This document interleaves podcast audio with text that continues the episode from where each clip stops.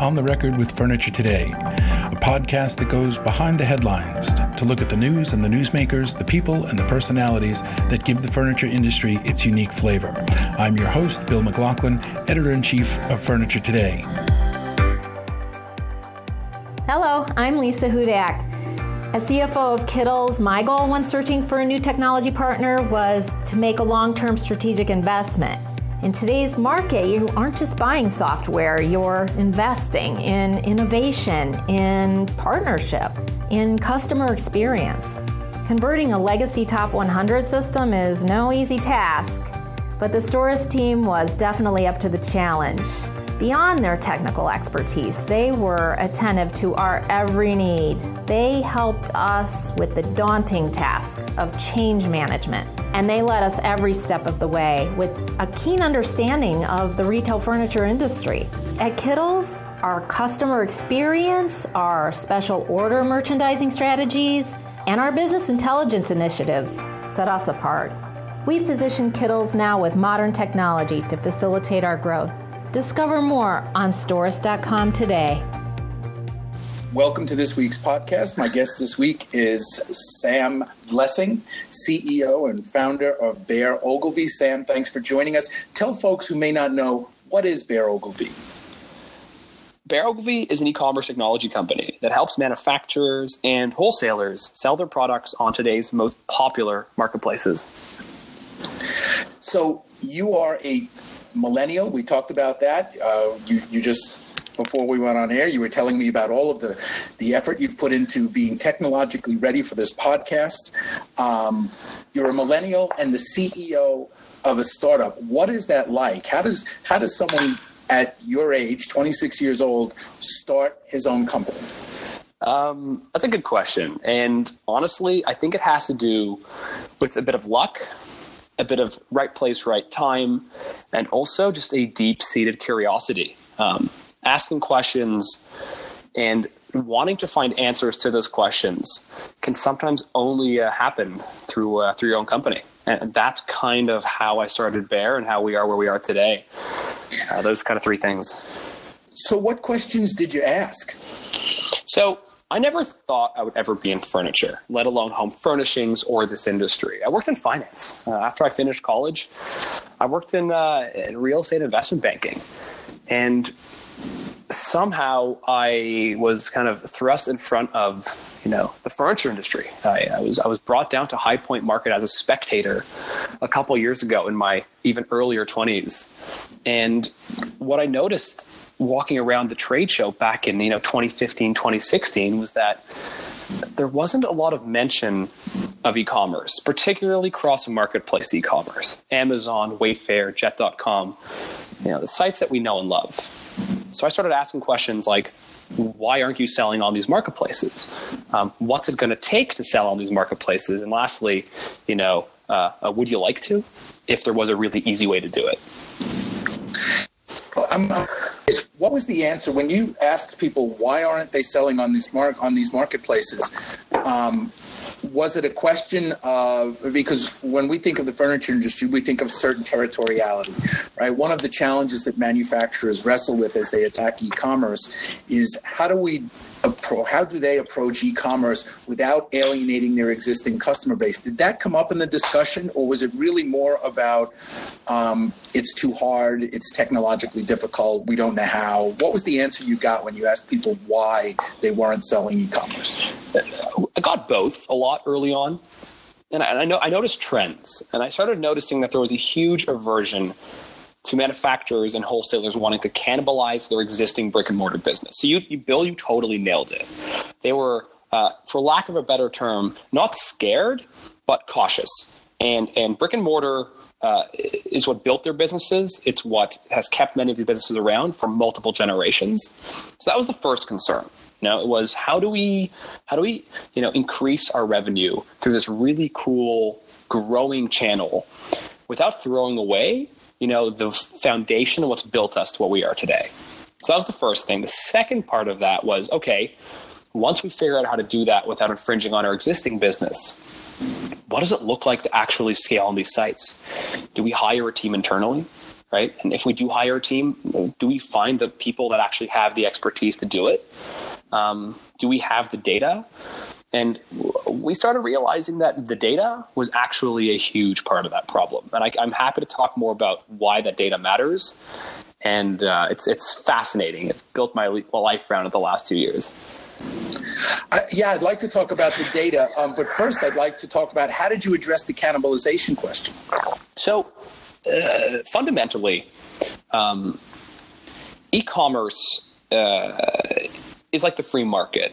Um, there are really no borders, right? You can't have a rep per state or per territory. You know, it's borderless. You can buy the same product on Amazon in New York as you can in California.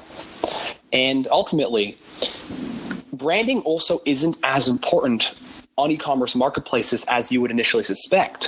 When I first started Bear, I, I started diving into any bit of reading I could about this industry. And I started reading Wayfair's, you know, SEC annual reports, and I read Overstock.com's annual filing. And in these reports, and I can actually like send you some of these from early on later if you'd like.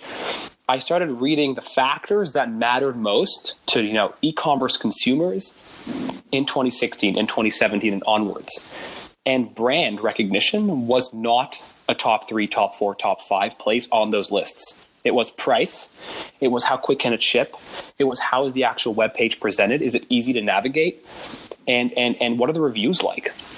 So we quickly realized that brand recognition might play a huge part in you know brick and mortar retail, where you're walking and you and you recognize a La-Z-Boy, or or an Ashley, or all these these household names. But e-commerce, it's almost like a free for all. Anyone, you know, uh, David can trump Goliath when you're on Amazon. Okay, so let's talk now about that that data question. When you mention and you use the term data, because anytime you talk to a technology company, the word data comes up. What exactly are we talking about when we say data? What kind of data? Um, that's a good one. And I'm happy to jump into that immediately because data is like the most ubiquitous term thrown around today. It's almost as ubiquitous as the term millennials, right? You hear millennials, you hear data, um, and, and, and at the end of the day, um, for us, data is the driving force behind being able to scale your e-commerce business. I'm going to take a step back. Can I take yeah, a step back? Ahead. Yeah, please do. So before I explain like what the data is, because there's many types of data. There's heights, widths, dimensions, but there's also more complicated parts to it that matter a lot. Typically speaking, with any manufacturer and wholesaler across industries and categories, doesn't matter if you're a furniture manufacturer or you're the producer of high end cosmetics, uh, data lives in multiple places around your organization right? Very often in your financial side of the company will have your pricing, your margins, you know, any tariff related fees. Um, your merchandising team will have the copy, the content, you know, the, the, the, what manufacturers would call the romance. And very often the operations or the manufacturing arm that is responsible with the production of the goods they have the specs, you know, the heights, widths, dimensions, box volumes, carton information.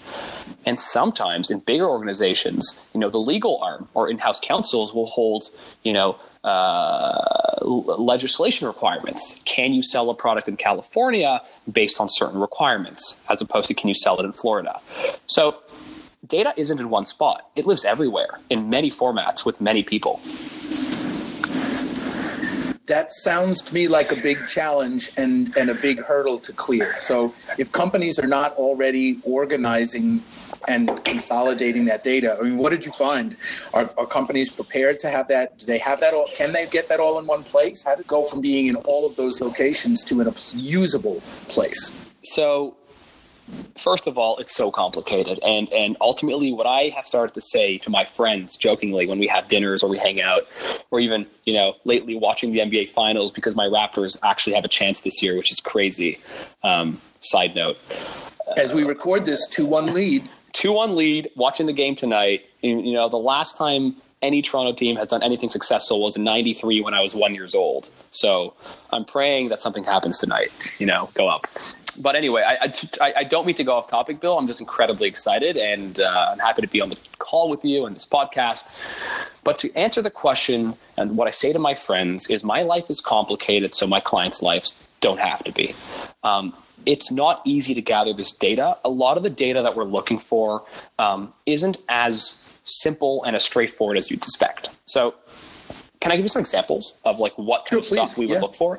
Okay, so fundamentally, you want your heights, you want your widths, you want your descriptions, you want, you know, the basic information that any brick and mortar retailer or, you know, sales rep on the road would want.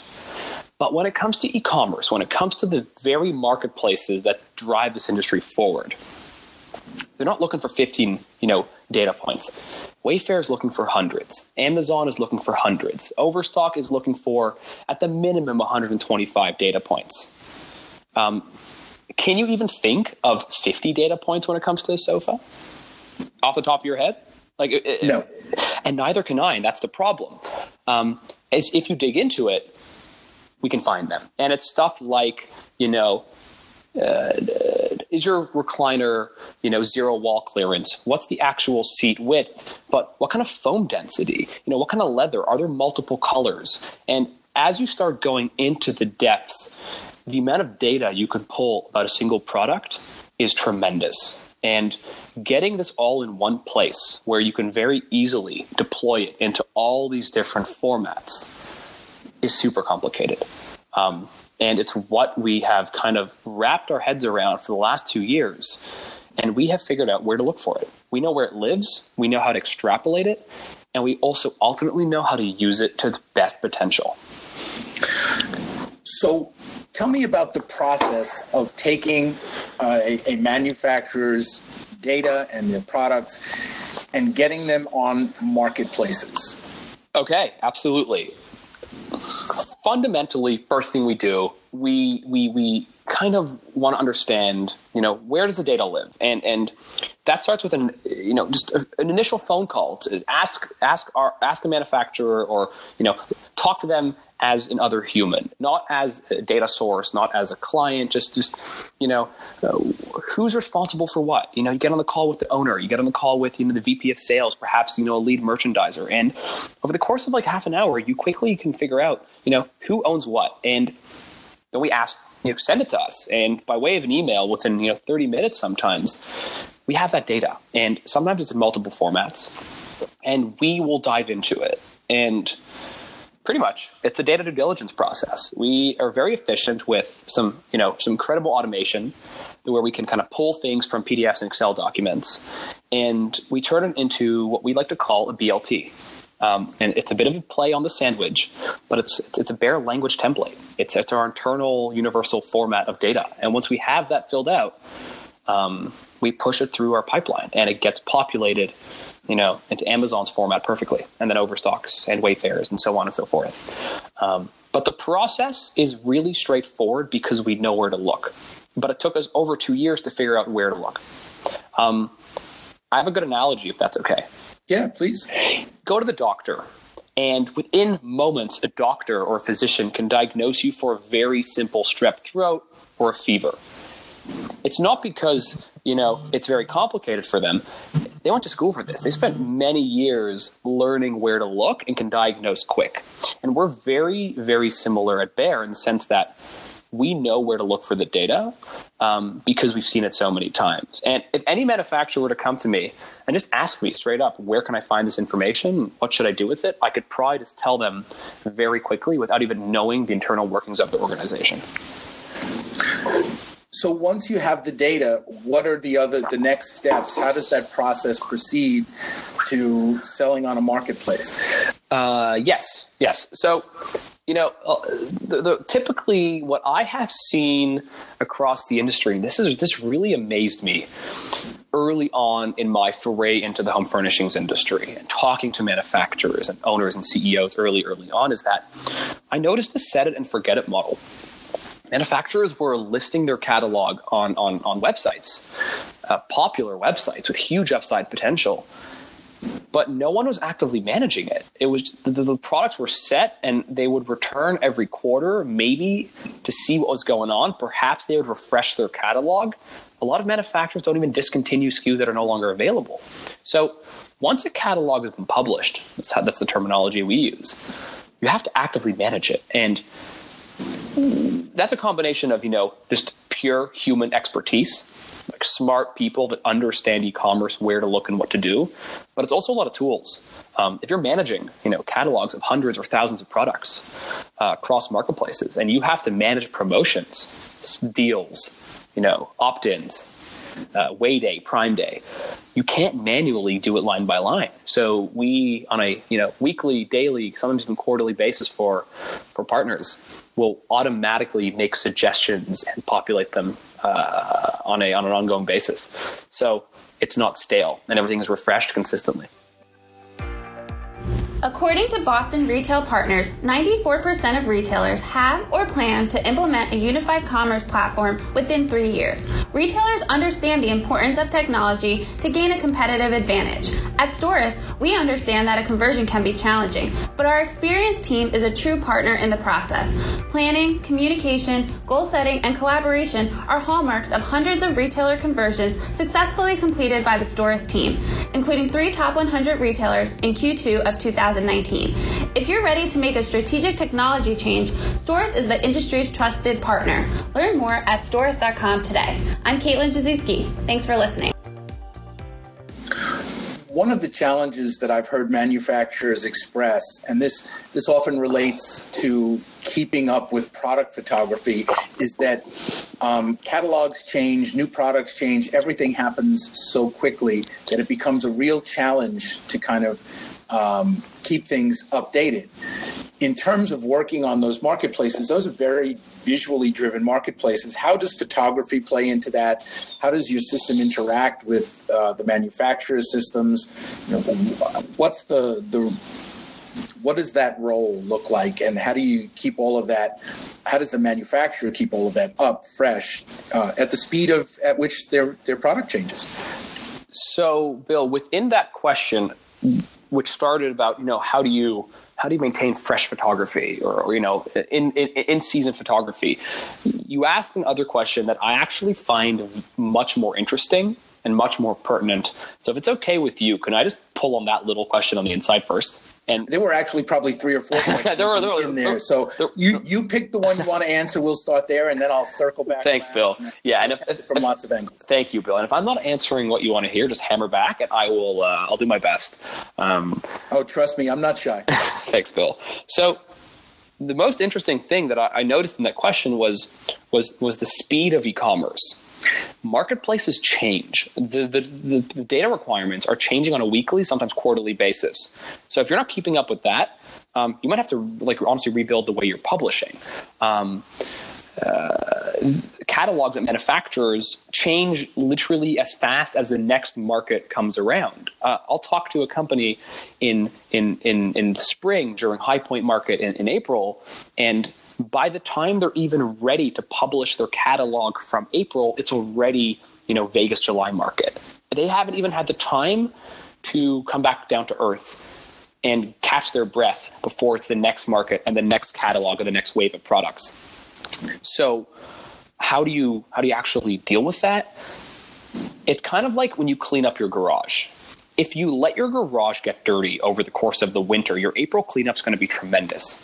But if you're able to every single time you use something in your garage, put it back in its place immediately, or find a spot for the new things you're buying every single time, come April, you're going to have a perfectly organized garage.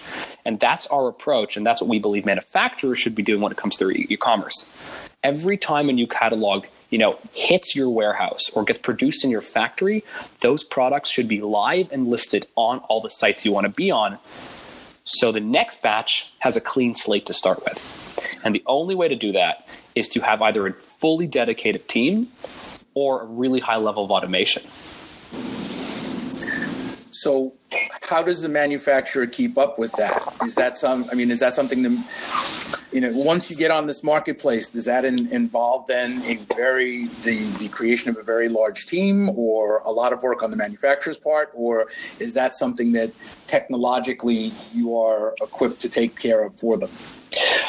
Yeah, we're totally equipped at Bear to to handle you know the life cycle of the company from initial onboarding all the way through to scaling their business to hundreds of thousands, if not millions of dollars a month on all these marketplaces. But we're not the only option. You know, a lot of major corporations, you know, they'll build their own e-commerce team internally, and they'll use you know they'll use a bit of our tools and a bit of our expertise along the way or sometimes offboard all of it. Um, uh, typically speaking, the way to really grow an e-commerce business requires a bit of an investment upfront, a bit of investment of time, capital, resources, and putting the right people and processes in place that can that can kind of help you as you scale. And that could be, you know, using you know some tech tools. It could be using a company like Bear which I'm very proud, you know, very proud to to be part of this industry and, and offer that to companies. Or ultimately, you can you can build up your own team slowly but carefully.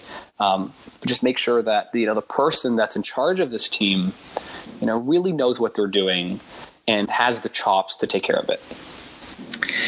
Is there a certain size and scale that a company has to achieve before they can begin to think about competing in that kind of marketplace? No, not at all uh, small companies, you know, that are just starting out have an amazing opportunity to to have their products listed among the Goliaths of the industry. Uh, if you're if you're a furniture startup and you, you just just opened up, you know, your first warehouse and you only have a couple of SKUs and a couple of stock. If your data is good, your content is great, your photography, uh, your photography, sorry, um, is is is you know best in class. There is no reason why you can't be listed next to the industry leading products. Doing that in a brick and mortar store might be significantly more complicated. So. Um, it's actually a great way to start and a lot of companies see it as a huge obstacle which it is in terms of sophistication and you know requirements but once you're up and running and you have it organized and you have it, you know, streamlined, um, it's an incredible, incredible revenue channel that just incrementally grows as as you do. Okay, you um, you mentioned a couple of caveats there that I think are probably typically obstacles, right? So if your photography is best in class, if your data is already organized, basically, if you have all your stuff together, then you can match with so you can compete against. But what if you don't have all of that? Ah, yes, absolutely. Right. And so what are those steps that you need to to get lined up before you can even play in that game? And that's like the 1%. The 1% has all those assets ready and that's rare. Most companies will have some of that kind of ready to go, but a lot of it is missing. Uh, a typical a typical example would be an early case study at Bear. One of the first clients we ever ever we ever had in, in the fall of you know fall of 2017. We brought them on pretty early on. Um, their photography was incredible, but they lacked everything else. Now, they didn't have the bandwidth or the resources or the expertise to really spend a lot of time and resources and even, even you know, uh, automation on getting their data centralized and organized and published, or getting their inventory feeds set up in a way that the e-commerce marketplaces can read them. So we took all that off their plate, and because we did so, their team now only had one task to focus on. It was to, you know, tweak their photography a little bit, focus on their packaging. And because they handed all the complicated stuff off, their to-do list went from 10 to 3 and that all of a sudden was really manageable for a company whose core focus was producing the product and not and not you know using the data to sell the product. Um, so it's a partnership. Um, and for companies that don't have the assets available my my honest advice as a as someone who's looking at this industry from an e-commerce perspective, it's it's step by step. Make your list and start with the most important things. And if that means packaging, improve your packaging. If that means, you know, opening up a warehouse so you have in-stock products, do that. And then get to your photos and then get to your data and maybe one day hire, you know, an e-commerce manager. Hmm. So it sounds like uh, this is a lot like getting yourself positioned for any new business model or any new business venture. Um, lay the foundation, get the groundwork done, and then you're ready to to start to build from there. Yeah, exactly. And I hope that wasn't a ten dollar you know answer for a ten cent question. Um, I'm in the weeds in this thing, so if you ask me an e-commerce question, I can very easily go off and really get into the get really nitty gritty with it. So I hope that wasn't too uh, too intense of, a, of an answer for, which I could have just said, you know, plan your plan it, make a list, prioritize. Well, let me say this to our audience who is listening. If you have follow up questions, please email me, bmclaughlin at furnituretoday.com. And whether it's this podcast or any of our other podcasts, we'll be happy to follow up with, um, with our guests. And um, we'll put him back in the hot seat, put him back in the chair, and ask him more questions. So I presume that you'd be willing to accept follow up questions. I would love follow up questions. I'm happy to answer anything, and I'm always happy to talk e commerce, the industry, data with anyone. I mean, people reach out to me on LinkedIn all the time just to have a cup of coffee, you know, whether I'm in New York or Toronto or on the West Coast, just to talk e-commerce. And, and I often get it from manufacturers in, in, in categories that are so obscure and and they just want to you know, they just want to scale their business and they want my thoughts on it. They want to hear our perspectives and. You know. What about retailers? What if a retailer wants because I mean Amazon, uh, even Walmart. Um, there are you know there are retail sellers uh, in their marketplace. What if a retailer wants to expand their bandwidth and reach a broader audience? Um, can they play in that game? Absolutely. We are client agnostic. And beyond Bear, yes, they can play in that game. Um, anyone, any person, any organization can access cross marketplace e-commerce and that's the beauty of it. It's 2019 it's it's open access. It's sharing information. It's it's the free market in, in the sense that the best product takes home the cake. And there's a rule that we've noticed in e-commerce is that first place is fundamentally and exponentially further ahead in terms of sales and reviews than second place. And then third and fourth and fifth kind of follow uh, in, in, in, in, a more uh, progressive way. So to take that first place position, you don't have to be a manufacturer. You can be a retailer, you can be a third party seller, you know, out of your garage in Seattle. It doesn't matter. And that's the crazy cool thing about e-commerce. Um, so uh, it's a beautiful market to be in, and uh, I think we're just at the tip of it. Um, we're going to look back twenty. We're going to we're to look. Yeah, we're to look back twenty years from now, Bill, and being amazed at how how little we've done at this point in 2019 so far.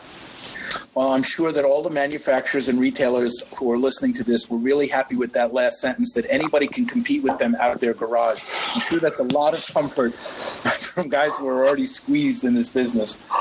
Yeah, and obviously, obviously, you know, more established organizations that manufacture the products yes, they'll do fantastic because they, are the source of the actual goods.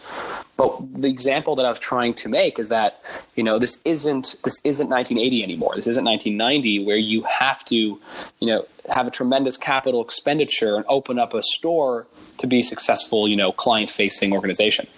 Um, when I started Bear Ogilvy, we we were out of a basement in Toronto and we were transacting hundreds of pieces of furniture a week. Um, and that is the perfect example. We were able to do it out of our own little garage, pretty much. All right. Well, thanks for taking the time today. I appreciate it, and uh, I would encourage our listeners, if they have more questions, to reach back out to us, and um, and we'll get a dialogue going with Sam, and, and, we'll explore. I mean, this is this is kind of a, a new frontier and so uh, I think this will be the first of many such conversations. We're going to start uh, picking up the pace in the technological discussion. So thanks for taking the time today. I appreciate it. Bill, it's my absolute pleasure. And before we digress, I'd love to mention two quick things, if that's okay with you. Sure, please do. We, my team and I, we were having a fantastic conversation over our, our Friday team lunch, and we came up with an alternate name for your podcast. Can we throw it at you? Of course, yeah, please do. We thought it'd be fantastic to uh, to call it uh, between the cushions.